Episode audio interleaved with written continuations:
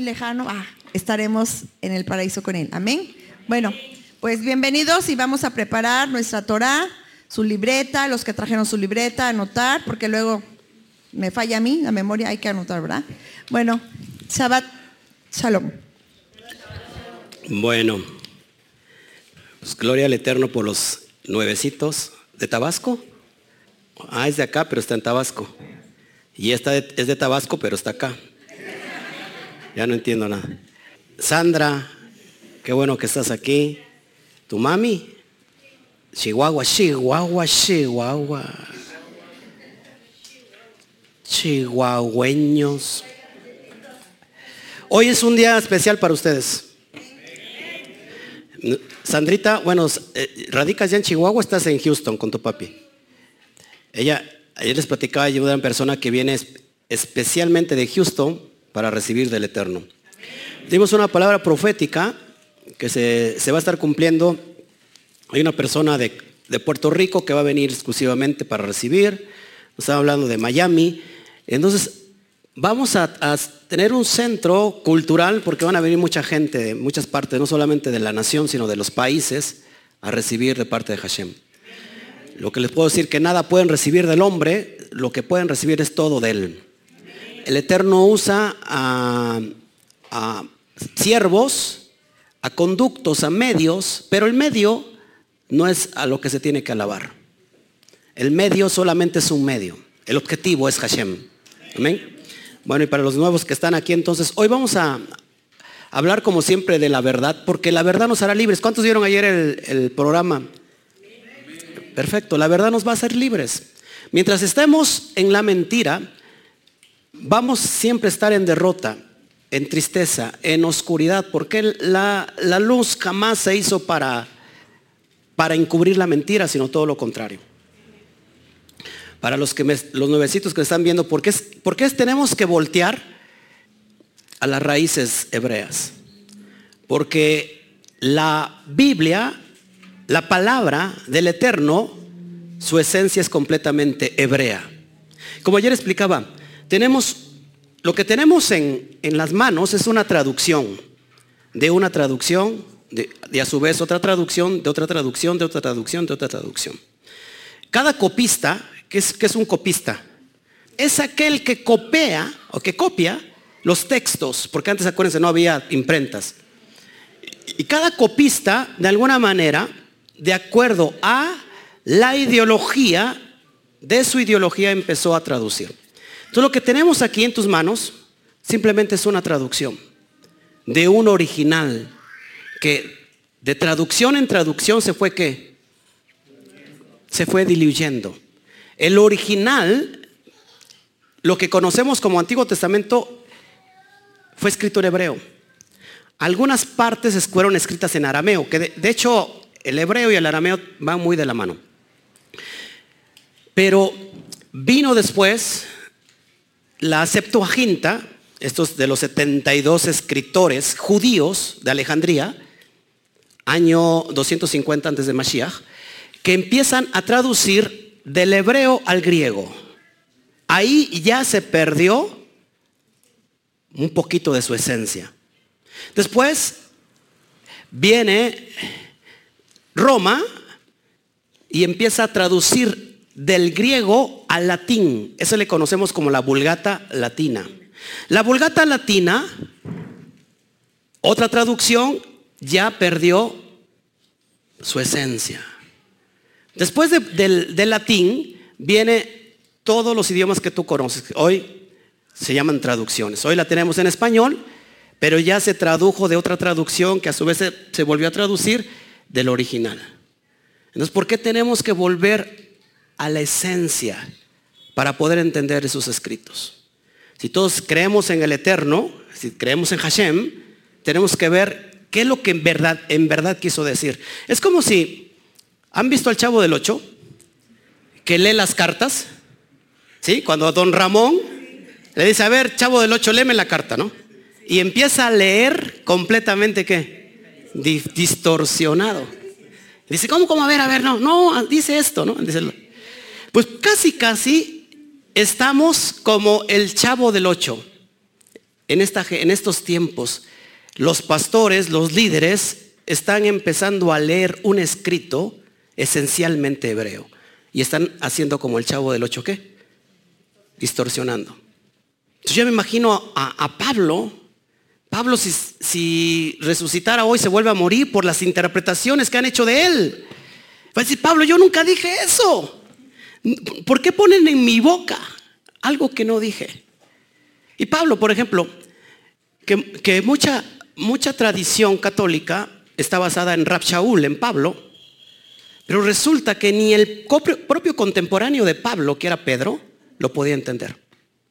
Pedro dijo, este Pablo está a un nivel que nadie lo soporta, o sea, que nadie lo puede alcanzar. Está, este tipo está grueso. Para las cuestiones de la Torah está grueso este tipo. Pedro, su contemporáneo. Porque sus escritos, algunos son difíciles de entender. Tanto que algunos indoctos vienen y tuercen la, la palabra. Pedro, alguien debe de conocer a Pedro. Pedro, Pablo no conoció a Mashiach. Pedro convivió con él. Pablo creció a los pies de Gamaliel, del rabino Gamaliel, pero Pedro creció a los pies de Mashiach. Entonces imagínate todo el bagaje que Mashiach transmitió en Pedro. Y ese Pedro decía, Pablo está cañón. Segunda de Pedro 3:16, es lo que dice. Pablo está cañón. Wow, entender a este tipo Hombre.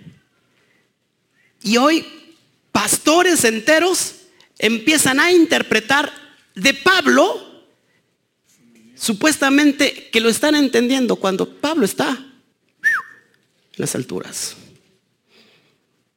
Por eso es importante voltear a ver el original. Porque si no, vamos a estar mal interpretando. Como dijo hace un ratito Chío distorsionando. Teléfono descompuesto. Entonces vienen unos inductos que son, que son, que son inductos. Ignorantes, que no están documentados.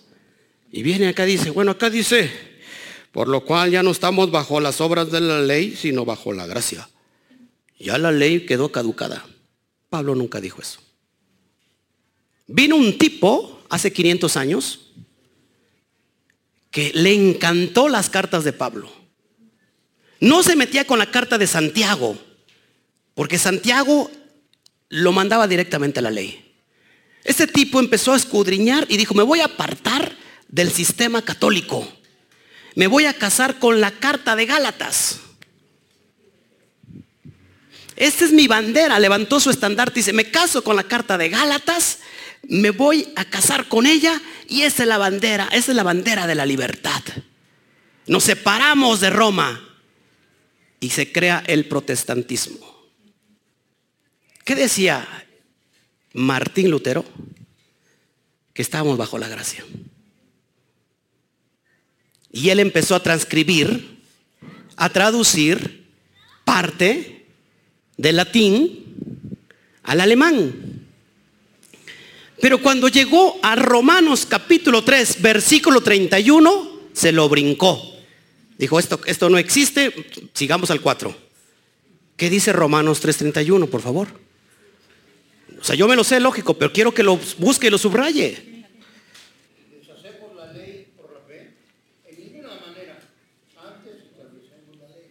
Entonces, yo, yo me imagino a, a Martín Lutero con sus copistas, a ver, estamos traduciendo y dice, a ver, eh, a ver, vamos en el 29, ¿es Dios solamente Dios de los judíos? No, es también Dios de los gentiles, ciertamente también de los gentiles. Les dije que esta es la carta de la libertad. Y sigue leyendo, el 30, porque Dios es uno y Él justificará por la fe a, a los de la circuncisión y por medio de la fe a los de la circuncisión. Pasemos al capítulo 4. ¿Qué pues diremos? No, no, espérate, te faltó el versículo 31.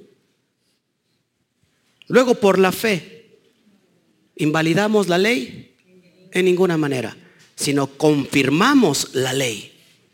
¿Cuál ley? La ley que precisamente Martín Lutero dijo que ya no estamos bajo esa ley. ¿Qué crees? Pablo jamás dijo eso. porque Pablo era judío. Pablo era estudioso de la Torá.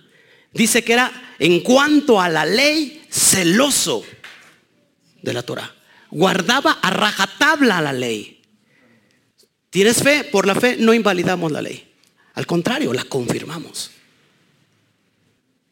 Y el mismo Mashiach, al que se le atribuye que él vino a quitar la ley, que es una blasfemia, dijo en, Mateo 5:17, yo no he venido a abrogar la ley, ni los profetas, sino he venido ¿qué? A cumplirla.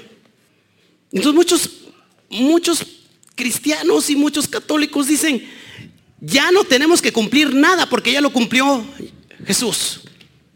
Sin embargo, Romanos 2, 12 y 13, dice Pablo, no son los oidores los que van a ser justificados delante de Yahweh, sino son los hacedores de la ley los que serán justificados delante de Yahweh.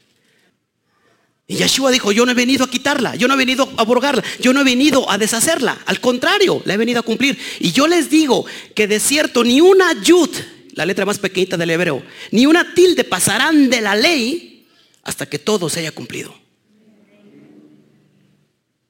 ¿Cuándo se van a cumplir todas las cosas? En el tiempo postrero. Cuando Él regrese una vez más. ¿Y qué crees? Cuando Él regrese, cuando Él regrese no se acabará la ley. Sino que dice la profecía que Él va a estar dando la Torah desde Jerusalén. Por eso guardamos el día, porque este día es la ley de Yahweh la ley divina. Éxodo 20, el, mandamiento número 4 es guardar el Shabbat por eternamente. Olán. Olán significa eterno. Estatuto perpetuo. Entonces, ¿dónde está la mano negra del domingo? ¿Quién inventó el domingo? Roma. O sea, ¿significa que el día de mañana no puedo buscar a Hashem?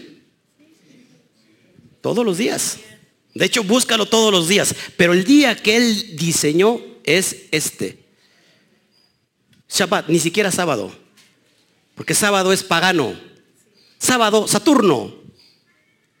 Espíritus cósmicos, elementales del universo.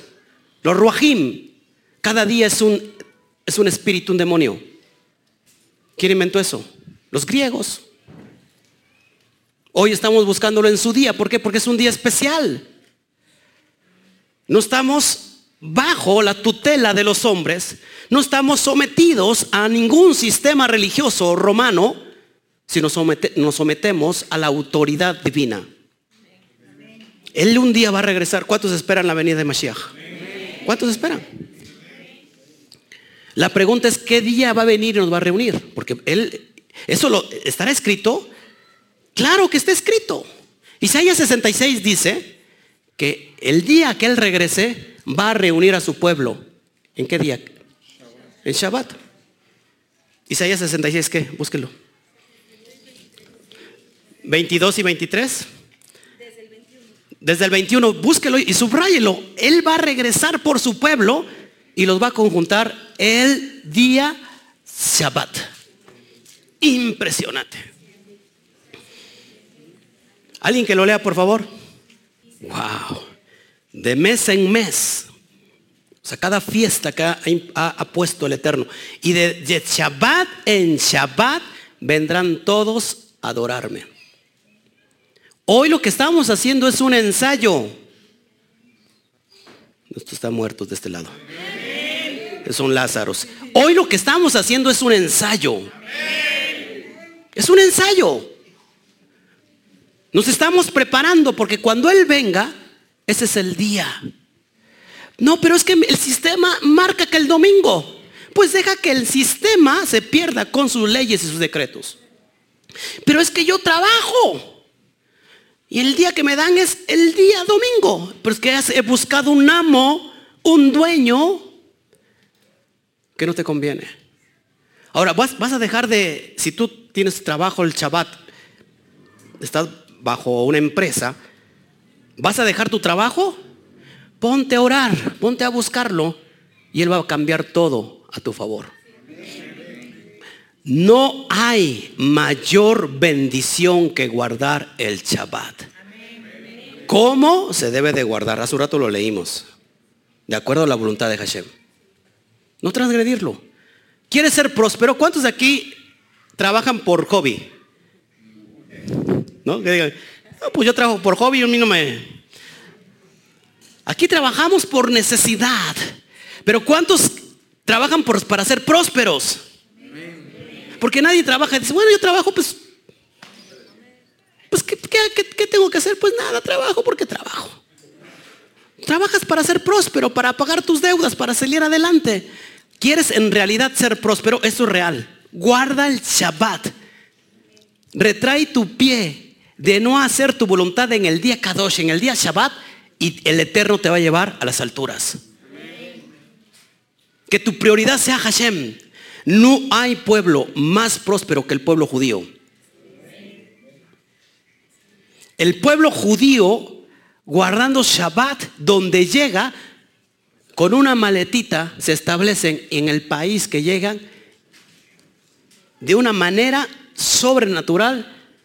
Facebook fue diseñado por un judío. Google todo lo que te puedas imaginar de los hombres prósperos vienen de, de los judíos. ¿Por qué? Porque están guardando un día que el Eterno guardó. Ahora, si tú quieres seguir bajo tu voluntad y trabajar y que dependas bajo tus esfuerzos, terminas cansado al final del día, pues allá es muy tu problema. Mejor hazte la fácil. Toma de socio a papá. Dile, me someto papá a cumplir lo que tú quieres que cumpla, te voy a agradar de acuerdo como tú quieres que yo te agrade y verás entonces cómo Él te lleva a las alturas. Voy a hacer un ejemplo que es muy burdo, pero sí es. Por ejemplo, agárrate. Párate. Van a ver cómo se va a multiplicar. Ay, luego, todos así atentos. ¿eh? Se va a multiplicar y va a llover. ¿Cuántos creen eso? Qué incrédulos. Nosotros estamos así. Tú camina con el dinero para allá y para allá. Nosotros vamos atrás del dinero. Vamos atrás del dinero. Vamos atrás, así como zombies. Yo trabajo todos los días. Sábado también trabajo. Y ahí vamos. Tengo necesidades. El pastor, ¿qué me va a mantener o qué? Ay, ¿sabe qué? Que sí. ¿qué, le importa el pastor? Yo, busco, hago mi voluntad. Voy por el dinero, voy por el dinero. Eso es lo que estábamos haciendo. Pero cuando nosotros hacemos la voluntad de Hashem, es completamente todo lo contrario. Más buscad primeramente el reino de Elohim y su justicia, y todo lo demás vendrá por añadidura. Cuando yo busco a Él, lo pongo en primer lugar, el recurso, el recurso. Me dejo alcanzar por Él y de nuevo sigo caminando y viene hacia mí. Así funciona esto. ¿Y por qué pongo, por qué dije que algo burdo? Porque es que desgraciadamente tú pones los ojos en las finanzas. Hay siete reinos. El primero, el segundo, el tercero, el cuarto, el quinto, el sexto y el séptimo. Ahora, siete reinos. El reino mayor es el reino de Elohim. Malhut Elohim o Malhut Shamaim. El reino de Dios. Se lo, voy a, se lo a poner aquí para que, lo, para que se lo guarde en su corazón. Este reino sepinterno, este reino, lo que conocemos como el reino de Dios o el reino de los cielos, ¿se acuerdan cuando decía Yeshua, arrepentíos porque el reino de los cielos se ha acercado? Malhut Shamaim o Malhut Elohim es un, el máximo reino y no es físico, es espiritual. ¿Qué pasa? Los otros eh, reinos, viene el reino de las, de las estrellas, viene después de ese reino, perdón, viene el reino angelical. Después del reino angelical viene el reino de las estrellas, de los de los de las constelaciones. Después de ese reino viene el reino animal. Después viene el reino vegetal y el reino mineral. Fíjate, fíjate cómo está basado esto. Pásame cualquiera. Todos aquí el reino, el Malhut Shamaín, el reino, el Malhut Shamaín está en las alturas. Los, los reinos más abajo es el reino mineral y el reino vegetal. ¿Por qué, por qué te saqué, te puse el ejemplo del billete? Todo mundo anda atrás del billete. Todo mundo. Entonces, como el reino es el mayor, todo mundo se mueve en esta dimensión. Anda buscando el reino inferior. Porque del reino vegetal se extrae el papel. El papel moneda. Del reino mineral se extraen la moneda, el oro, la plata, las piedras preciosas, etcétera, etcétera. Y todos andamos buscando lo de hasta abajo. No sé si me están entendiendo. Hay una fórmula para todo esto. El Padre es el dueño del oro y de la plata. Si tú buscas su reino, porque el reino no está lejos, el reino cuando tú haces la voluntad está en ti. Están, como tiesos. Cuando tú buscas el reino de Hashem, el Malhut Shamaim, ese reino que no es físico, es espiritual, está en ti. Y entonces todo lo demás vendrá por añadidura. Todo esto vendrá por añadidura. Todo, todo, todo, todo, todo. Es lo que la gente no ha entendido. Me parece que estoy dando clases de Bitcoin, pero no es así. ¿eh? Esta fórmula es real. Te lo habla alguien que lo está experimentando. Cuando haces eso, todo eso te, viene. Apúntalo si quieres en tu corazón. La prosperidad no tiene nada que ver con dinero. La prosperidad no tiene nada que ver con dinero. Eso simplemente es lo añadido. Ahora, ¿cómo está el sistema? ¿Qué te está enseñando como prosperidad? Dinero, dinero. He visto iglesias que dicen, dinero, ven. ¿No? Y otra vez, dinero, ven. Y todo el mundo gritando. Y el pastor le está sacando el dinero a todo el mundo. Échenle aquí, échenle aquí, para que venga el dinero. No, eso no es, una mentira. Y el sistema de afuera también te está, te está enfocando todo al dinero. Para que seas próspero. Eso no es prosperidad. ¿Sabes por qué no es prosperidad?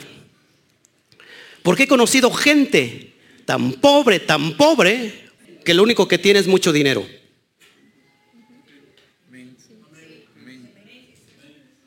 ¿Por qué entonces artistas que tienen todo, fama, dinero, mujeres, todo, todo, algunos terminan quitándose la vida. Porque tienen una miseria espiritual. Cuando la persona ha entendido que el enfoque no es abajo, sino el enfoque es arriba, entonces ahí donde estriba la gran diferencia. Me parece que le estoy hablando a piedras. Por eso están como están. Se tiene que tener fe. Porque cuando una, una, una palabra que sale de la boca de Hashem no la está hablando el hombre, sino que viene de Hashem, entonces esa palabra es una semilla que viene a tu vida para traer fruto. Porque todo lo que el Padre habla, dice que no vuelve a él vacío, sino antes cumplir el propósito para lo que fue enviado. Y hoy el Padre te quiere prosperar, pero no de acuerdo a tu voluntad. Hay mucha gente que quiere prosperar y tener mucho, mucho, mucho. Eso no es el reino de Elohim. Cuando tú buscas al reino de Elohim, Él te va a prosperar mucho, mucho, mucho. Pero para que des mucho, mucho, mucho. Entonces cuando tú eres próspero espiritualmente, lo primero que viene a tu vida es el shalom, la paz del eterno. El, el malhut shamaim viene a tu vida. Y aunque andes por el fuego, no te quemarás. Aunque andes por las aguas, no te abnegarás. No sé si me estás entendiendo. Porque el reino ya está en ti. Si tú guardas mis palabras, si me amas y guardas mis palabras, dice Yeshua, yo estaré contigo y mi Padre te estará contigo y te amamos y te amaremos. Él estará con nosotros cuando hacemos su voluntad. Es que te tienes que preocupar por un simple papel. He aquí la diferencia. No tengo mucho dinero, tampoco estoy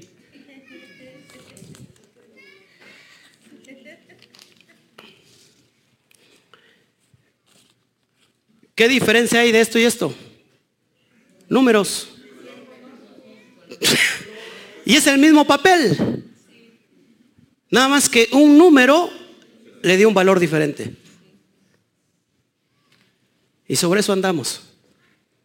Voy por el azul, voy por el azul, voy por el... Sí, pero el problema es que como no haces tu voluntad, lo que, lo que no te cae son de 500, se caen de a 20. Son iguales. Ahora fíjese la gran paradoja. Si yo hago esto, ahora lo pongo aquí, ¿vale, ¿valdrá lo mismo? Exactamente. Y muchos, muchos de nosotros, así como hice el billete, así nos ha hecho la vida. Por buscar esto, así nos ha hecho la vida. Y acabamos derrotados y decimos, no valemos nada. El Eterno no me escucha. Nadie me quiere. Todos me odian. Mejor me como un gusanito. ¿Y qué digo? Ay, qué rico gusanito. Si este simple papel vegetal, aún arrugándolo, no pierde su precio, su valor, cuanto más un hijo de Elohim. No importa cuánto te hayan arrugado, o no importa cuánto te hayas arrugado. Sí, porque estriba la gran diferencia, porque hay mucha gente que se arruga. Miedosa, se arruga. No importa cuánto te hayas arrugado. El Eterno es el que te da valor a través de Mashiach. Él es el que te levanta, que te da valor, porque tú y yo fuimos comprados por precio de sangre. Si el Padre dio a, su Hijo, te lo dio a ti, dice la palabra, ¿qué no podrá darte de más? O sea, ¿qué, ¿qué, cosa le podrás pedir que no te lo dé? Basta con que dos se pongan de acuerdo aquí en la tierra para que pidan cualquier cosa. Mi Padre que está en el Malhut en los cielos, y el Padre les dará todo lo que le pidan. En otra, en otra versión dice, y el Padre les dará el Ruach HaKodesh, el Espíritu Santo. ¿Cuál es el recurso que necesitamos tú y yo? ¿El dinero? ¿Qué es lo que va a producir la prosperidad? El recurso que tú y yo necesitamos es el Espíritu. El Ruach.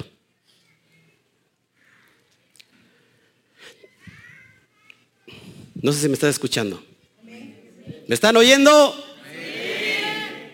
Los que le entendieron, bien, y los que no, ya ni modo. Todos aquí, hermanos. Entonces, ¿se imaginan entonces si nosotros tenemos al Malhut Shamain? Eso es real, ¿eh? Eso es real. Para entrar al Malhut Shamain, ¿qué se necesita? esa es, la, la, clave. ¿Qué se necesita para entrar al Malhut Shamain? ¿Qué se necesita? Apúntalo, apúntalo por favor. Apúntenlo, apúntenlo. Ah, sí, pero ahí voy para allá. Apúntenlo. ¿Quieres tener éxito en la vida? Es lo que se necesita. Teshuva. ¿Y qué significa Teshuva? Arrepentirse. ¿De qué te vas a arrepentir? De vivir una vida de acuerdo a tu voluntad. De vivir de acuerdo a tus pensamientos, a tu ideología, de vivir alejado de Hashem, de estar buscando reinos inferiores cuando has dejado de voltear al reino del Malhut. ¿Con qué palabras inició Juan el Bautista?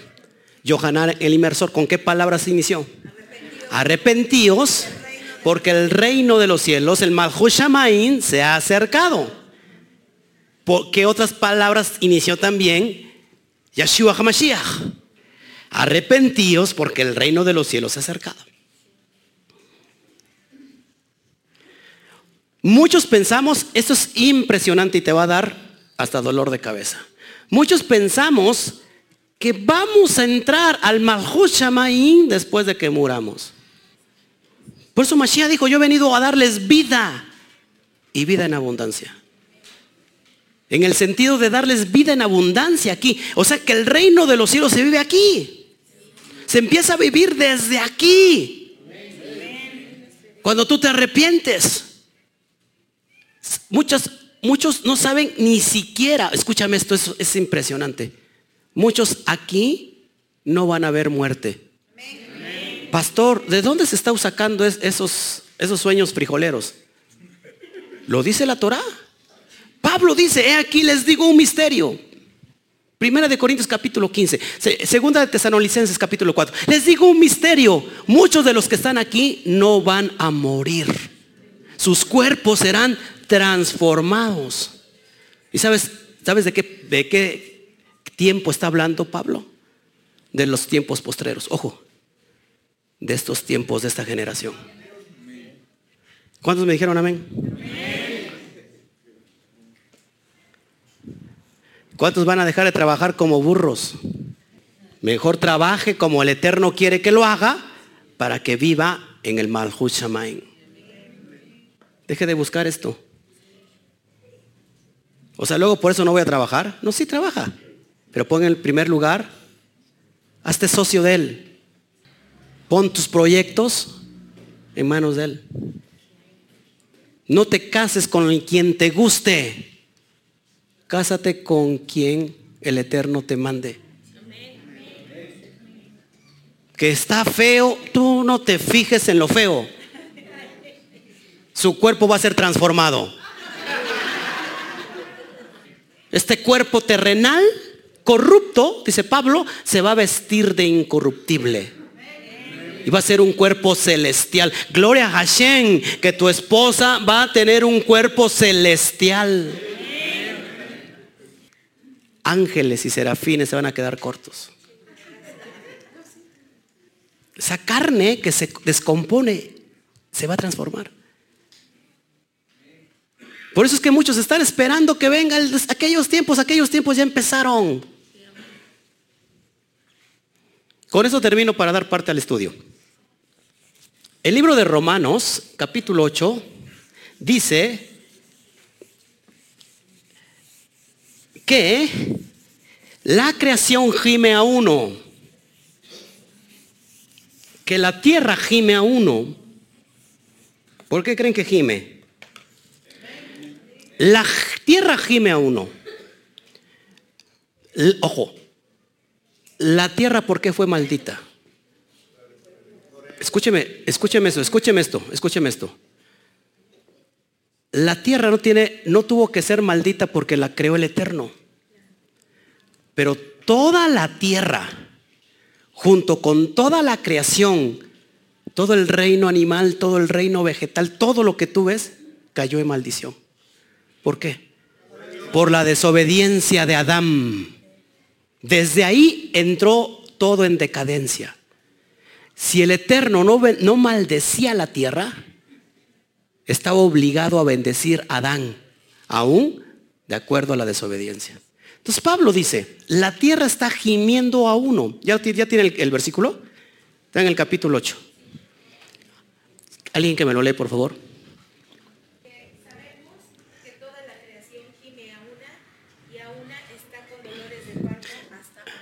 Y aún está con dolores de parto hasta ahora. Fíjese cómo está la tierra, la creación, con dolores de parto. ¿Por qué está gimiendo? Por dolor. ¿Qué es lo que espera la tierra, la creación? ¿Qué creen lo que lo que espera? Sigue leyendo. Y no solo ella, sino que también nosotros mismos, que tenemos las primicias del, del nosotros también gemimos dentro de nosotros mismos, esperando la adopción, la redención de nuestro pero cuando dice la manifestación de los hijos de Elohim. El 19.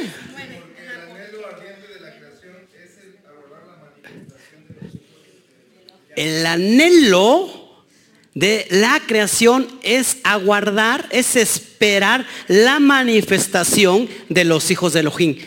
Esto es algo impresionante que casi nadie ha comprendido. ¿Por qué la creación espera la manifestación de los hijos?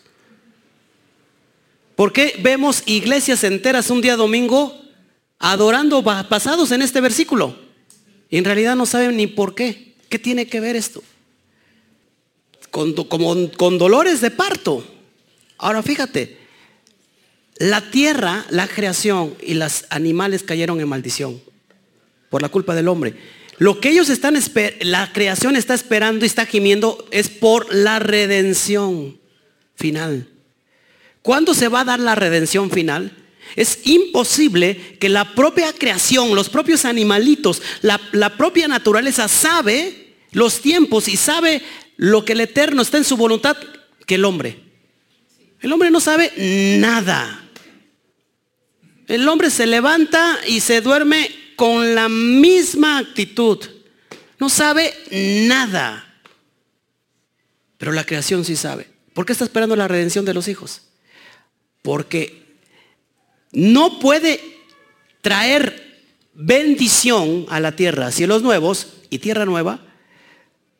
No lo puede hacer antes porque destruiría a toda la humanidad. Pero sus hijos, ¿quiénes son sus hijos? Lo vimos hace ocho días en, en las noches de Shabbat. Sus hijos, la casa del norte, las diez tribus perdidas de Israel, están esparcidas en todo, en todo el globo terráqueo. ¿Qué está esperando el Eterno? ¿Qué está esperando la creación? Que esto se manifiesten. ¿Cuándo se van a manifestar? Cuando escuchen la voz del pastor mis ovejas oyen mi voz y me obedecen porque conocen a su pastor. El eterno está levantado, levantando a Efraín, que son todos los dispersos, del valle de huesos secos. Le está levantando, está soplando para levantarlos, para que cuando se levanten todos los Bene Israel, son los hijos de Elohim, regresen a la casa del Padre. Entonces viene la redención final. Esto ya está pasando. Alguien nos robó la identidad. Alguien nos dijo, tú eres un gentil pagano, tú no te mereces. Dice el libro de Efesios que estábamos lejos de la ciudadanía de Israel, alejados de los pactos, de las promesas, sin Elohim en el mundo, sin esperanza. Pero por medio de Mashiach hemos sido los que estábamos lejos acercados a los pactos. Hoy este remanente está volviendo. El hijo pródigo, que es Efraín, el hijo pródigo que malgastó su herencia, está regresando a la casa del Padre. ¿Quieres saber qué día y en qué tiempo va a venir Hashem? ¿O nos hemos quedado con lo que dice cuando dijo Yeshua? Que el día nadie, y la hora nadie lo sabe. Sino que mi Padre que está en los cielos. ¿Y qué, qué pasa? Que nosotros, como tenemos cercanía con el Padre, si nosotros sí sabemos cuándo regresan. No sé a ciencia cierta la hora, no sé a ciencia cierta el año, pero sí sé el día en una fiesta llamada Yom Terúa. Y esa fiesta es en el mes séptimo hebreo y en, en, nuestro calendario cae en el mes aproximadamente de septiembre. Él vuelve en septiembre. ¿Por qué digo que está cerca? Porque si no conoces tú la columna profética, no vas, a, entender cuándo regresa. Nosotros sabemos que ya se cumplieron muchas cosas. A veces no quiero hablar de profecía, de escatología, porque mucha gente le da miedo, cuando en realidad le debe dar felicidad. Pero según, yo te voy a preparar un estudio profundo y conocer la línea de tiempo y saber en qué tiempo estamos? Ya empezaron a brotar las ramas y las hojas de la higuera. ¿Cuándo empezó a brotar eso? Apúntelo, año 1948. Empezó a brotar de la higuera las ramas y las hojas. Lo único que hace falta que, que se cierre el círculo son que los frutos. Cuando veáis que la, empiezan a brotar las ramas y las hojas de, la higuera, es que el verano está cerca, dijo Mashiach. ¿Cuándo pasó esto? Isaías capítulo 56, si no mal recuerdo, habla de una profecía que se va a levantar una nación en un día. Y esa nación ya se levantó en un día. Fue Israel. Israel se perdió, perdió su identidad, perdió todo. Le quitaron las tierras y la ONU, en una junta, en una reunión mundial, le regresan una vez las tierras a Israel. Se le otorga que le van a dar las, las tierras y al otro año ellos regresan a su tierra. Todos los judíos esparcidos regresan a su tierra y se crea nuevamente el Estado de Israel. Estamos viviendo 70 años claves. Hermanos, 70 años claves. 70 tiene que ver con un gran Shabbat, con un gran reposo. El año del, jubileo es el año 50, ya pasó. Ojo aquí, también celebramos 50 años, 1967. La guerra de los tres días. Ojo aquí, hermanos, eso es impresionante. Ya con esto voy a terminar para, dar paso a lo que sigue. Lo único que hace falta, se cumplió ya la profecía de Ezequiel 37, donde se está levantando los huesos secos. Nosotros somos esa promesa que se está cumpliendo ahora. Pero en Ezequiel 38 es una de las últimas profecías que falta por cumplirse. La última, para que ya todo esto venga a la redención. ¿Cuál es esa? La guerra de God y Magog. Ojo hermano, que está a punto de aparecer el anti, el falso profeta primero. Está a punto de aparecer. De ahí viene el antimashiach. Israel va a entrar, eh, está en fricción constante, que va a pasar cualquier momento, en cualquier momento pasa, y se cumple la profecía de Ezequiel 38, la guerra de God y Magog. Hermanos, está a punto de suceder. Los tiempos están cambiando, la tierra está gimiendo, los, los desastres naturales son más seguidos, los incendios. Eh, es impresionante que apenas iniciamos dos días de calor con este tres y ya cuántos incendios ha habido en la zona. Y, no, y todavía no, hermano, nos esperan temperaturas como nunca antes había venido. Póngase abusado como nunca antes temperaturas extremas como nunca se habían dado. Ya estamos cerca, muy cerca. Entonces, ¿por qué estamos hoy guardando Shabbat? Porque somos hijos. Hemos entendido que tenemos una identidad. ¿Cuántos están en Mashiach? Dice Gálatas 3:29, si estás en Mashiach, ciertamente linaje de Abraham sois y herederos según la promesa. El problema que las promesas, ojo aquí, el problema que las promesas son solamente para Israel. Solamente para Israel. Pero resulta que si tú estás en Mashiach, en realidad eres linaje, cera, simiente, semilla, semen biológico de Abraham. Y mucha gente no lo sabe. Mucha gente no lo sabe. ¿Cuántos aquí tienen apellidos con, que tengan que ver con la naturaleza? Levánteme la mano. Apellidos que tengan que ver con la naturaleza. ¿Cómo? Rosales. Rosas. Rosas. ¿Más? Nada más tenemos tres naturalitos o qué? Campos, flores. ¿Eh? Flores. ¿Qué más? A ver, levanten la mano. Todos, todos los que tengan apellido que, que tengan que ver con naturaleza. Levánteme la mano, por favor. Levanten la mano, por favor. Levánteme la mano los que tengan apellido que tengan que ver con naturaleza, por favor, levántame la mano. Ok. Ahora, los que tienen apellidos que terminan con EZ, González, Hernández, sobre todos los Jiménez, siempre lo he dicho. Jiménez, Hernández, todos los que terminan con ese, a ver. Ok, todos los, los que tengan apellido que tengan que ver con oficios. Exactamente, todos, todos esos apellidos, ¿qué crees? Por ejemplo, los Pérez. Tú quieres conocer a alguien, todo el mundo se pide Pérez, ¿no? Casi todos Pérez. Pérez pensábamos que era un apellido completamente mexicano, más que el Chile. ¿Qué crees? Que todos esos apellidos tienen ascendencia hebrea. ¿Cómo lo sé?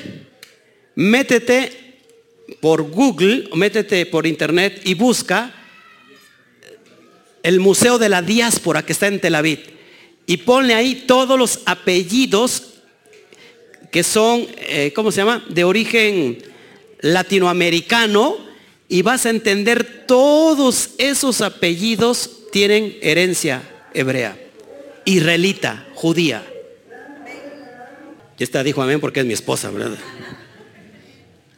Esa es una gran noticia. México, esto te va a espantar. Porque había un espíritu de animadversión contra todo lo que era judío. México tiene más características de cultura judía que de otras culturas. Que no lo creas. Por ejemplo, allá en Chihuahua, en el norte, ¿qué se estila? Los corongos. Pase mi talit, por favor. En el norte, no sé si en Chihuahua, en Monterrey, en todo lo que es el norte, hay unos, hay unos que están cerrados así, ¿no? Corongos. Y unos que son de colores. ¿Qué creen que es esto? Ese es un talit judío, camuflajeado, que lo cerraron para que pasaran desapercibidos. Para, porque lo estaba persiguiendo quién? La Santa Inquisición, que de santa no tiene absolutamente nada. Ellos se resguardaban así y le ponían colores. ¿Por qué, ¿Por qué colores? ¿A quién se le dio un manto de colores en la Biblia hebrea? A Joseph, que de ahí venimos, tú somos parte de Joseph. Así se ponían esto para pasar desapercibidos. ¿Y qué decimos los mexicanos? Oh, esto es de nosotros. El jorongo es muy mexicano, gloria a Dios. Aleluya. Esto es judío. Este es un talí de oración, un manto de oración que usan todos los Bene Israel. Te sorprenderás que, por ejemplo, ¿cuántos han jugado la matatena o no? El, la pirinola. ¿Cuántos han, han, jugado la pirinola? ¿Cuántos pensamos, ah, qué, qué tradición tan padre la pirinola mexicana? ¿Qué crees? Es un juego judío, completamente judío. En el norte Monterrey se come cabrito. ¿Por qué cabrito? Porque los que vinieron en, cuando vino Cristóbal Colón, si os he dicho, 1492, cuando vino Cristóbal Colón, lo que traía no eran gente mala, eran judíos que habían sido sacados de España. La reina Isabel los sacó, les quitó el dinero y lo sacó. Isabel la Católica. Vinieron a México y en México se establecieron, en el centro. ¿Cuántos han ido al DF? ¿Cuántos conocen el centro histórico? Pregunte los negocios de los bancos y todo eso, ¿de quién son? De judíos. Fueron perseguidos, después la, la Inquisición que estaba en Europa vino a México. Y entonces ahí mismo México fueron perseguidos. ¿A dónde van? al norte y crean el estado de León, conocido como hoy como Nuevo León. ¿Por qué León? El león de la tribu de Judá. En Monterrey se establece una ciudad y le ponen Monterrey. ¿Por qué? El monte del rey. ¿De cuál rey? Del rey David. Y hay un plato tradicional que es el cabrito. ¿Por qué el cabrito? Porque eso es kosher. Es alimento que es, de acuerdo a las leyes de Levítico 11 se puede consumir y todos pensábamos que éramos dueños de una cultura propia. Todo eso es, viene del Padre. Fue un plan de inseminar entre las naciones a su pueblo. Hoy ese pueblo, ¿por qué estamos guardando Shabbat? Porque estamos hablando en hebreo, porque estamos volviendo a las raíces hebreas, porque somos ese plan perfecto que el Eterno nos está llamando ahora, por nombre, por apellido.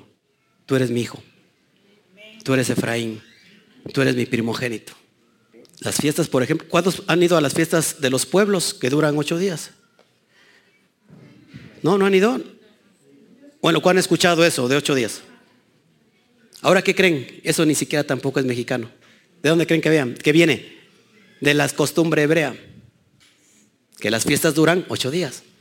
Inclusive hay muchas palabras que después se las voy a investigar de nuestro argot mexicano que tiene que ver con, con una conexión con un hebraísmo. Y ni siquiera lo sabemos.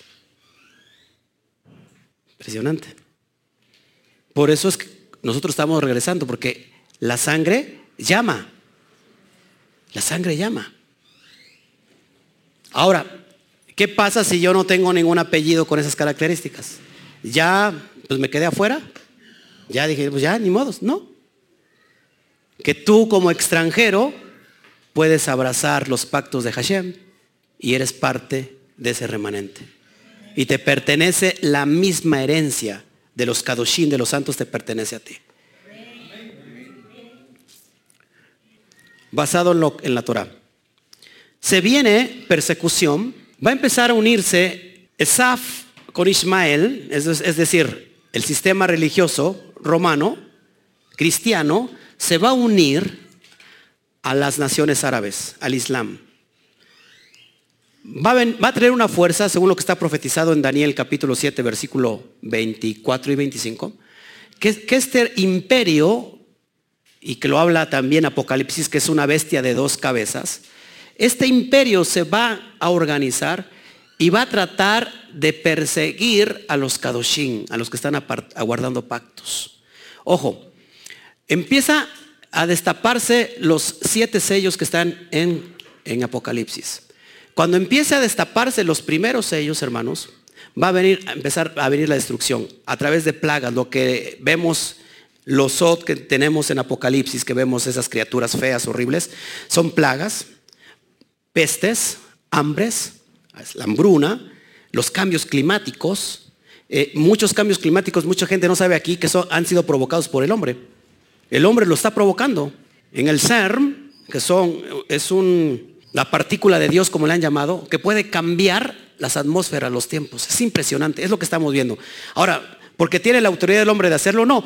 ¿Cómo recibe esta autoridad del hombre? ¿Sabes de dónde? De los Sheidim, de los demonios. O sea que hay, hay, un, hay un, unas llaves que abren la puerta del abismo, que lo vemos en Apocalipsis. Y cuando esa puerta se abre, de ahí van a salir Sheidim, demonios, como plagas. Eso ya se dio en Holanda, en el SARM, esas llaves que de, hecho tienen el dios de la destrucción, Shiva, lo que sale de ahí es el dios de la destrucción, Apolión, de eso sale, esos seidín, esos demonios, de una naturaleza muy sobrenatural, le está pasando la, el conocimiento, la inteligencia al hombre para cambiar todas las atmósferas terrestres. Ya están, eso ya se abrió. Ya se abrió, esas llaves ya la tienen, ya la abrieron. Lo que va a salir de ahí, hermanos, son los Sheidim. Y esto lo he dicho una y otra vez. Si, si, si no es verdad, que el Eterno me lo demande. Nos están preparando no solamente a nuestra sociedad, sino a, a nivel mundial. Están preparando que vean, van a ver ya muy, muy, muy cosas cercanas, apariciones constantes de ovnis de platillos voladores, porque está a punto de emerger todos los seres que, están, que, viven bajo tierra, que han ocupado líderes, eh, cargos de líderes mundiales. Ojo aquí. Entonces, cuando empiece a suceder esto, está preparado, ¿por qué lo sé? Porque el Eterno me lo habló, me lo habló a mi corazón y me está diciendo a través de sueños y me lo está revelando a través de mi corazón. El día no lo sé, pero va, va pronto a suceder que va a aparecer un ser que nosotros le llamamos, como todo el mundo le conocemos, como extraterrestres, que en realidad no son extraterrestres, sino que son demonios, Sheidim, y lo van, a, lo van a, entrevistar a nivel mundial delante de las cámaras. Se va a dejar ver ya un ser. Ya se está preparando esto, ya, ya, ya está en, en, ¿cómo se llama? En la olla hirviendo, ya está. Pero antes nos tienen que preparar.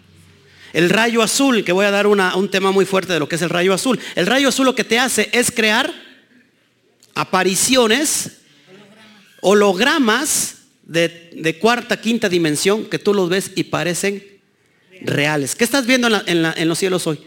En Facebook, por ejemplo, ¿qué estamos viendo? Apariciones, imágenes, que son creadas por qué quién? Por el hombre. Ya está todo, está todo listo. Yo se lo estoy avisando como un siervo del Eterno. Si usted no lo quiere poner en su corazón, ese es muy, muy, muy, muy su, problema. Yo se lo estoy avisando. ¿Por qué? Porque antes que empiece todo eso, aún dice que sus escogidos van a ser engañados. Por eso que tenemos que estar bien listos. Pero ¿qué pasa? Que cuando se suelte esos Sheidim, curiosamente a los que va a matar son aquellos que no tienen el sello del Roja Kodesh en sus frentes. ¿Qué es el sello? Hay dos, hay, hay dos marcas. Uno es el de Apocalipsis. Uno es el sello del Ruach, del Roja Kodesh, del Espíritu, y otro es el sello de la bestia. O tienes uno o tienes otro. O sea, aquí, aquí no, no hay nadie que diga, bueno, yo no tengo el del Ruach, pero tampoco tengo el de la bestia. No, si no tienes el Ruach, tienes el de la bestia. El, el de la bestia, 666. Decir, ay, ay, yo también con que tengan cuidado que no me tatúen el 666, ya con eso. No, ¿qué es, qué es, el, qué es el sello? ¿Será físico? Es espiritual. ¿Cómo inicia todo esto? Ya no va a existir el dinero físico, va a ser digital. ¿Está escrito en la Torah? Sí. Dijo Yeshua que no se podrá comprar ni vender. Al menos si tú no tienes esos requisitos. Ya no va a existir el dinero. El dinero es digital y puede ser implantado por un chip en tu piel, donde te tenga controlado el sistema, todo lo que comes, lo que compras, lo que vendes, todo, todo, todo, todo. ¿Por qué no va a haber dinero? Si ya no tenemos la capacidad monetaria, no vamos a poder comprar ni vender. Esa, ese sello es el, el, sello de la bestia. 666 es la letra BAP en el hebreo. La letra BAP es así. 6, 6, 6. Que de hecho quiere, la letra Bat tiene que ver con el número 6. ¿Por qué el número 6? Porque en el sexto día se creó el hombre. La voluntad del hombre, después el hombre y después el hombre. Eso es lo que significa el 666. Número de hombre. Lo dice el mismo Apocalipsis. Ahora, si hay una marca de refresco, y hay muchas personas que lo traen en su ropa, muchos que lo traen en sus autos y muchos que se los tatúan que se ve bonito. Dice, ay, mira qué bonito. Monster, la bebida Monster, que es, son las garras de Hasatán, el 666. Los que consumen coca, no, no hablo de la blanca, ¿eh? hablo del refresco.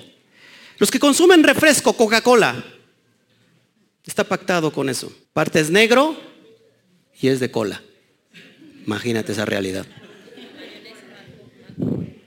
Ahora, mucha gente se ríe, pero es que es realidad. Yo te lo estoy avisando desde antes. Por su parte, todo tiene que ver con lo, con lo hebreo, porque esta es la letra hebrea para el número 6, 666. Pero hay una señal de Apocalipsis que es la marca, no de la bestia, sino que es el sello del Ruach en la frente. ¿Cuál es ese sello? La letra Taf. De hecho, tendrán la marca. Marca en el hebreo es Taf. Pero hay una letra Taf. La letra Taf se escribe así en el hebreo. Esa es la letra Taf.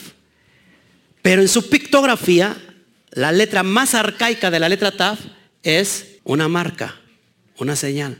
¿Quiénes tendrán esta marca ya en estos postreros tiempos? ¿Quién creen que tengan esta marca en estos postreros tiempos? Los que están guardando los pactos. Ojo aquí, hermanos, es muy serio. Por eso nosotros no guardamos Shabbat. El Shabbat nos guarda a nosotros. ¿De qué? De lo que te estoy contando. ¿Qué va a pasar cuando tú tengas todo el dinero ahí físico? ¿Sabes que no puedes vender? No te puedo vender. ¿Dónde está tu código?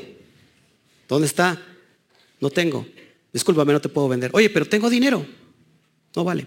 Y tú quieres vender, tienes productos, oye, te vendo. ¿Dónde está tu código? No, no tengo. No te puedo comprar porque solamente es por digital. Y en México lo están preparando. Por eso muchos, esto es, esto es impresionante. Impresionante. Que al ya no haber moneda física, solamente es digital, el sistema te va a controlar a ti completamente. ¿Y qué va a pasar? O te implantas la marca de la bestia o pones el sello del Ruach en tu, en tu... Ahora, este sello, este sello que tú ves aquí, es señal que cuando vengan esos Seidim, no te puedan ni tocar.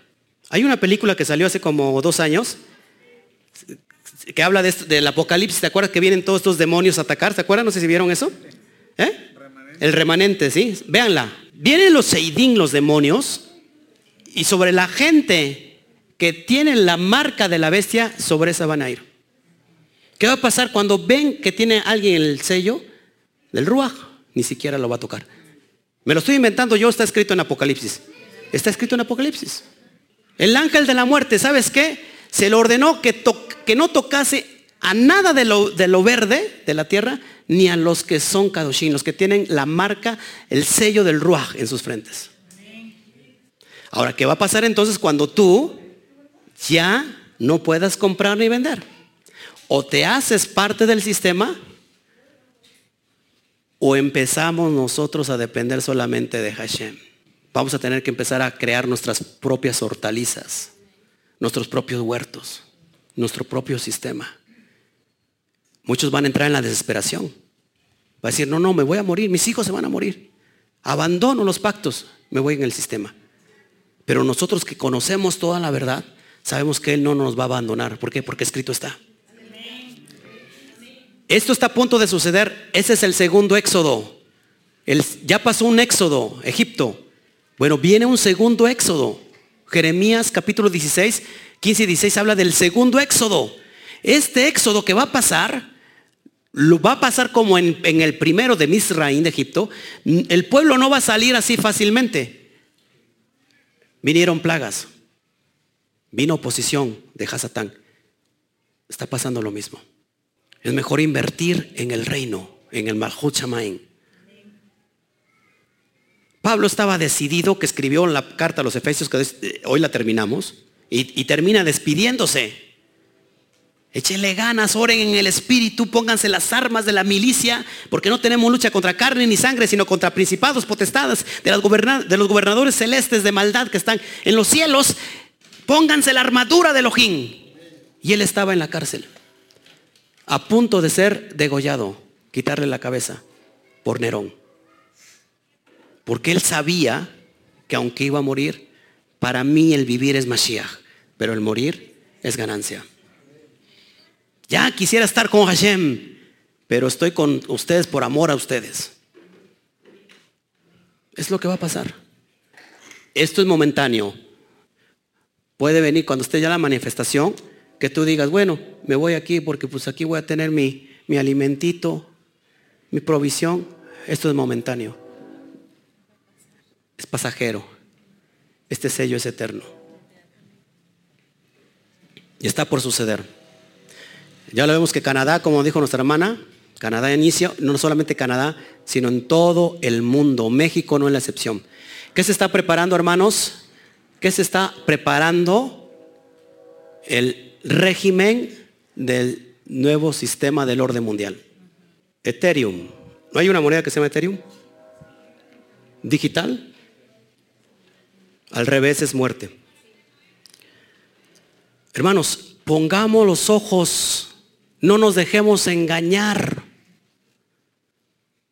No vamos a, depender del sistema. Vamos a, depender del gobierno celestial. Eso va a ser la diferencia. Si Mashiach con nosotros, ¿quién contra nosotros? Por eso es importante que empieces a guardar los pactos, porque los pactos son los que te guardan de lo que viene. Por eso dijo Yeshua, ay que el día final no sea en Shabbat. ¿Por qué no? ¿Por qué dijo eso Mashiach? Porque mucha gente no guarda el Shabbat y, y si el que lo guarda, lo guarda como se le hinchó la regalada gana. Según el barro que le salió, de esa manera lo guarda. Por eso cuando venimos a resguardarnos aquí, nos venimos a resguardar bajo las alas. ¿Cuántos han leído el Salmo 91? ¿Cuántos han leído el Salmo 91 que se habla de completamente protección? ¿Qué crees? ¿De qué crees que habla el Salmo 91? De estar bajo las alas del Todopoderoso. Cuando estamos en Shabbat, estamos bajo las alas del Todopoderoso. Y aunque ande, dice, saeta de muerte, no te tocará a ti. Y termina diciendo el Salmo 91, y te amaré, te amaré porque es- conoces mi nombre. Y es que en el nombre hay salvación. Yahweh, sálvanos. La salvación viene de Ya, de Yahweh. Pues tenemos la palabra aleluya. Amén. A ver, ¿por qué no guardar el Shabbat? A mí se me quedó muy claro lo que me dijo el hermano Toño. Que el primer día que vino el hermano Toño casi me quería golpear. Si no, porque estaba esta, este, ¿cómo se llama? Guille, lo detuvo, pero ya casi ya se quería poner los guantes. Y órale, tú y yo y nos damos y sabe qué, qué, qué, qué, qué, órale. Ya, hermano, yo le dije, no, pues ¿para qué viene? Entonces, si no quiere usted escuchar, pues yo perdiendo aquí el tiempo, ¿para qué viene? Pues, está muy necio, ¿no? Pero él me dijo algo muy claro que se me quedó. Si está escrito, yo lo creo. No porque usted me lo diga. Si está escrito, yo lo creo. Shabbat está escrito. En Éxodo 20 lo da como referencia de que se acuerden de guardar el Shabbat. O sea que antes de que estuviera en Sinaí entregada la- las, las diez palabras, los diez mandamientos, ya se estaba guardando Shabbat desde la creación. Porque el Shabbat no se estipuló en la tierra, el Shabbat se guarda en el Malhut Shamaim. Ahora, está escrito. Entonces, ¿por qué si está escrito no lo guardamos? Es impresionante que las fiestas Kadosh no celebrábamos ninguna y están escritas. Pero sin embargo celebramos todas las fiestas paganas habidas y por haber. ¿Por qué? Bueno, pues porque yo creo que es así, yo creo que es así, yo creo que es mi voluntad. Yo pienso que es así. No se trata de lo que piensas, creas. Se trata de lo que está escrito. Y lo que está escrito, dijo Yeshua, no pasará. Entonces, ¿a quién le vamos a hacer caso? ¿A los hombres? ¿Al sistema? ¿O volteamos a ver a, lo que está escrito y decirle, Padre, yo me arrepiento de no haber hecho caso a esta carta que tú me enviaste? Que no es una carta de juicio, es una carta de amor. ¿Cuántos saben inglés? Ok. Los que no saben inglés, imagínate que te llega una carta en inglés. Y tú la abres y... Es una carta de amor en inglés. Y dices, bueno, pues voy a tratar de... Aquí le entiendo porque dice love. Pues love significa amor. Es de amor. Y no le entiendes ni papá. Yo lo que haría es buscar a Doris, que sabe inglés, o llamar a la hermana. ¿Sabe qué hermana? ¿Me puede traducir esto? Y ya que lo traduce, ah, ahora le entiendo. Pero queremos escudriñar una carta que fue escrita en hebreo, comprendiéndola al griego, al- a lo latín, a lo romano, a lo pagano. ¿Qué tenemos que hacer?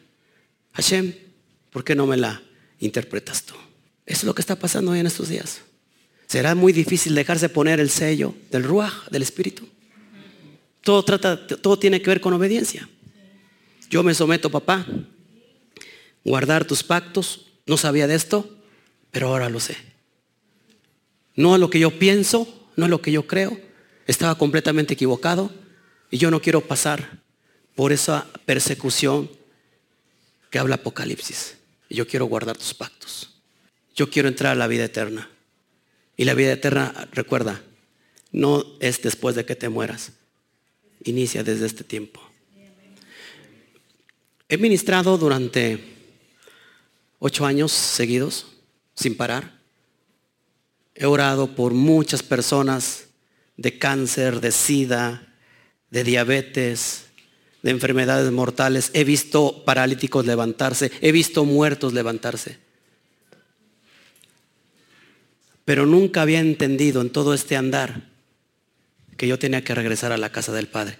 Yo pensaba que estaba en la casa del Padre, pero no estaba en la casa del Padre. Hasta que entendí su carta de amor. Hasta que pude entender qué es lo que realmente quería decir. Desde hace cinco años el Padre me estuvo preparando. Pero déjeme decirle que yo llegaba, había noches que veníamos en victoria.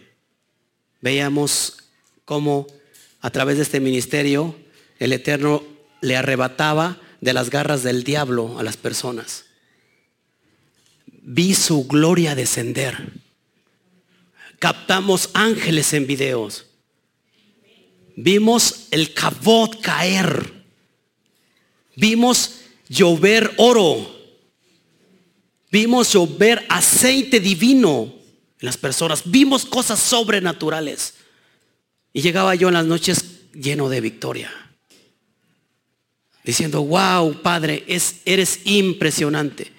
Ver una persona que estaba muerta, a punto de la muerte, y levantarla al otro día. Y el diablo se metía conmigo. Me decía, no te metas, porque te voy a quitar a tu hijo. Te voy a dar a donde más te duele. Pero yo había estaba descubriendo mi identidad. Y dije, mira, diablo, apestoso, perro sarnoso, tú no puedes tocarme si no es bajo la voluntad de, papá. Y yo sigo adelante porque ese terreno ni siquiera es tuyo. Ese terreno tú te metiste a, quitar, a quitarlo a la mala. Y no me detuvo nada. Y terminaba yo lleno de satisfacción, de victoria. Pero nunca de los nunca he experimentado lo que estoy experimentando hoy.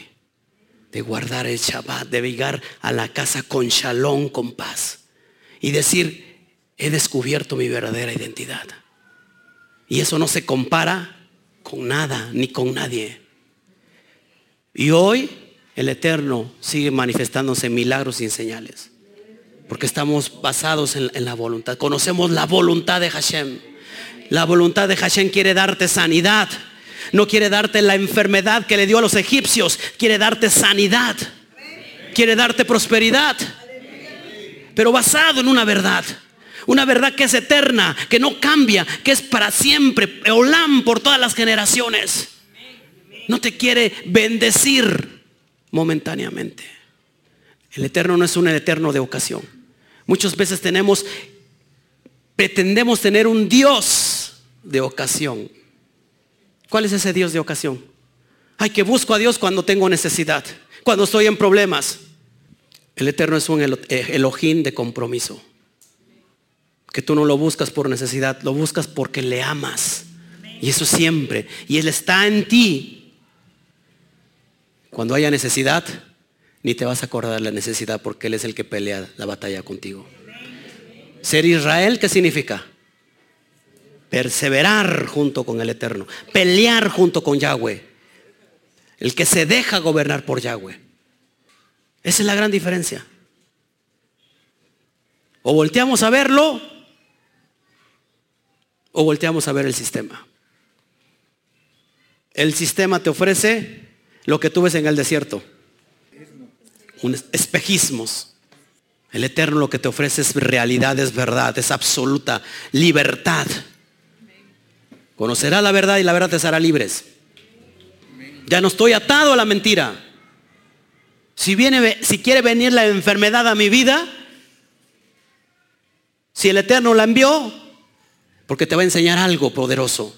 Te va a pulir, te va, te va a prosperar, te va a enseñar algo. Pero si no viene del Eterno, ¿sabes qué? Tú no tienes autoridad ni siquiera a tocarme. Porque yo fui comprado por la sangre de Mashiach. Ya no estoy a la venta. Antes me habías aplastado, me habías arrugado como ese billete y me habías dicho que había perdido el valor. Pero hoy entiendo que nunca perdí el valor, aunque, andu- aunque anduve comiendo lo que le tiraban a las algarrobas de los cerdos. De eso comía. Y esa es nuestra herencia, una herencia eterna. Inicia desde ahorita. Cuarto para las dos. Preguntas. Claro, todo es pasajero. Todo lo, todo lo corrompe. El orín, la polilla, todo lo corrompe. Todo. Todo es pasajero. No inviertas en lo pasajero, invierte en la eternidad. ¿Cuál es la mayor inversión que puedas tener? Déjate gobernar por Él. ¿Cuántos tienen un carácter fuerte? A ver, levante la mano. Vamos a definir qué es un carácter fuerte. Lo que usted piensa que es un carácter fuerte en realidad no es un carácter fuerte. ¿Qué, ¿Qué pensamos cuando decimos, ah, es que tiene el carácter bien fuerte, que es bien enojona? ¿No? ¿No? Que es bien, que grita para todo y que quiere que todo el mundo se mueva como... Eso no es un carácter fuerte, es un carácter débil. Un carácter fuerte es aquel que se puede dominar en cualquier circunstancia. Y cuando el hombre se somete a sí mismo, está capacitado para poder recibir la gloria que viene de lo alto. Cuando nosotros nos dejamos gobernar por Él, tenemos un carácter fuerte. Decir, ya no hago mi voluntad. Hago la voluntad de lo que está escrito. Lo que Él quiere que yo haga. Quiere que Él le agrade, lo voy a agradar. En eso no hay pérdida. Entonces es dejarse gobernar. Nos dejamos gobernar por el sistema. Por ejemplo, ¿cuántos de aquí pagan impuestos? ¿Qué pasa si no pago impuestos? Que digan, no, el sistema político está corrompido, está cochino, está sucio. No pago ni más. ¿Qué va a pasar? Llega Hacienda y te va a meter al bote. Tú dices, no, pues yo voy a hacer válido el artículo eh, eh, es 16 o el, artículo 11 de la Constitución Política Mexicana, que nadie puede detener mi libre tránsito y no voy a pagar casetas, háganle como quieran. Quizás te pasarás una o dos, pero ¿qué va a pasar? Te van a agarrar y te van a meter al bote. Oye, ¿por qué me voy a dejar yo este, dominar por este policía que es corrupto, que está... Si vas a violar la ley, te vas a, te van, te vas a acarrear consecuencias. Si nosotros nos dejamos someter por el sistema, ¿por qué no dejarnos someter por las leyes divinas que en lugar de darte esclavitud te dan vida? Te dan libertad. Dijo David, andaré en libertad, porque he guardado tus mandamientos por siempre y eternamente. Andaré en libertad. La ley te da vida. La ley divina te da vida. Entonces, si ya te dejas, si ya te dejas tú gobernar, porque no te queda otra, lógico, gobernar por las leyes humanas, porque si las violas vas, te traes consecuencias, pues ya déjate dominar entonces, gobernar por alguien que conoce de leyes. Por alguien que tiene más experiencia que todos nosotros. Aquel que constituyó los cielos y la tierra. Déjate gobernar por él. Y todo lo demás te va a salir bien. ¿Cuántos quieren que las cosas les salgan bien? Con eso termino. Joshua 1.8. Josué, me he cansado de terminar al, al final del día en tristeza, en bancarrota espiritual. No me salen las cosas bien. Parece que hay una sombra negra que está encima de mí. Mi novia me dejó el gato se fue, mi perro me orinó, todo me sale mal, me he levantado con el pie derecho siempre, hasta lo hago con el pie derecho siempre y me sale mal, toco madera, no paso debajo de las escaleras, eh, eh, eh, todo me sale mal. ¿Quieres que te salga bien todo? ¿Ya lo tienes? Josué 1.8. Nunca se apartará de tu boca este libro de la ley, sino que de día y de noche meditarás en él para que guardes todo lo que está escrito, para que hagas conforme a todo lo que está escrito y entonces harás prosperar tu camino y todo te saldrá bien. Entonces déjate gobernar. Se escucha medio raro, pero dale el beneficio de la duda a aquel que te creó. Aquel que conoce la historia de cómo vas a acabar, cómo empezaste y cómo vas a acabar. Él te conoce cómo vas a terminar. Dale el beneficio de la duda. Padre, me voy a dejar gobernar por ti. Amén. Ya cinco para las dos. Otra pregunta ya para que nos vayamos a comer. ¿Se puede guardar en Shabbat en casa? Sí. ¿Y cómo se guardará Shabbat en casa? Pues se me hizo retarde, ya no voy, acá yo lo guardo. Se pone usted a hacer el quehacer, se pone usted a cocinar, se pone usted a ver la televisión. Eso no es guardar Shabbat. ¿Para qué se hizo el Shabbat? ¿Para qué creen que se hizo el Shabbat? Para recibir instrucción. Si usted no guarda, si usted guarda el Shabbat en casa, tiene que traer un instructor. ¿Quién es el instructor? De la Torah, pero tiene que saber interpretarla. ¿Qué dice Hebreos 10, 25? Escucha hermana, Hebreos 10, 25. Dice, no dejando de congregarnos, como algunos tienen por costumbre, sino exhortándonos los unos a los otros. ¿Qué más dice?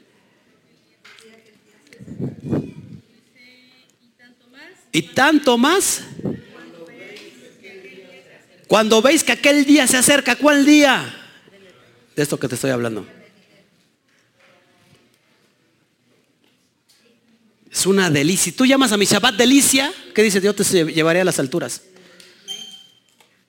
Cuando terminamos? Yo por ejemplo termino rendido, cansado, pero en completo shalom.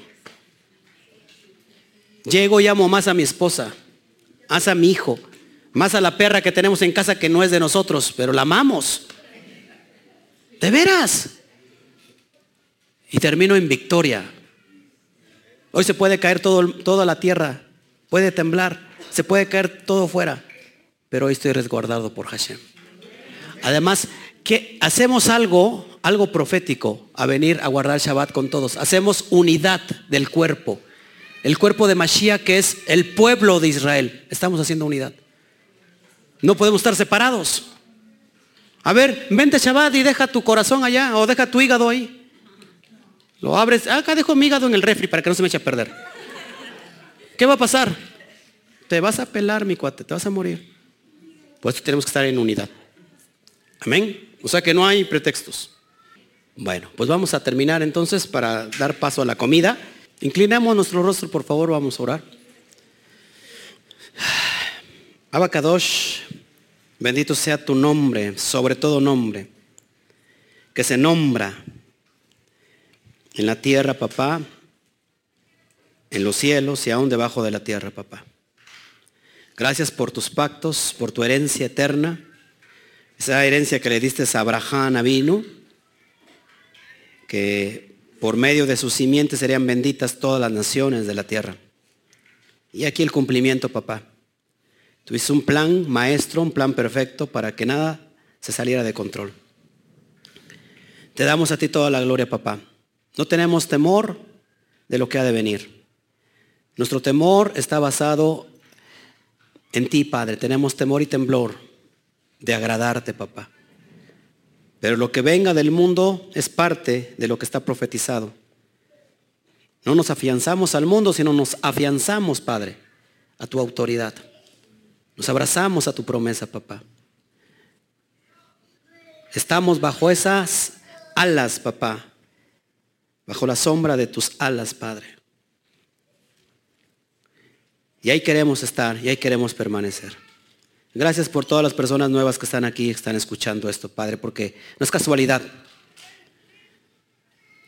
Era plan perfecto que escucharan esto. Te doy a ti toda la gloria, Padre, por este tiempo. Te damos gracias, Padre, y vamos a celebrar la comida, vamos a compartir el pan, la sal, los alimentos que traemos que sean bendecidos, Padre, para darte a ti toda la gloria. En el nombre de tu Hijo amado, Yeshua, nuestro Mashiach. Amén, amén. Bueno, pues vamos a tomar un receso.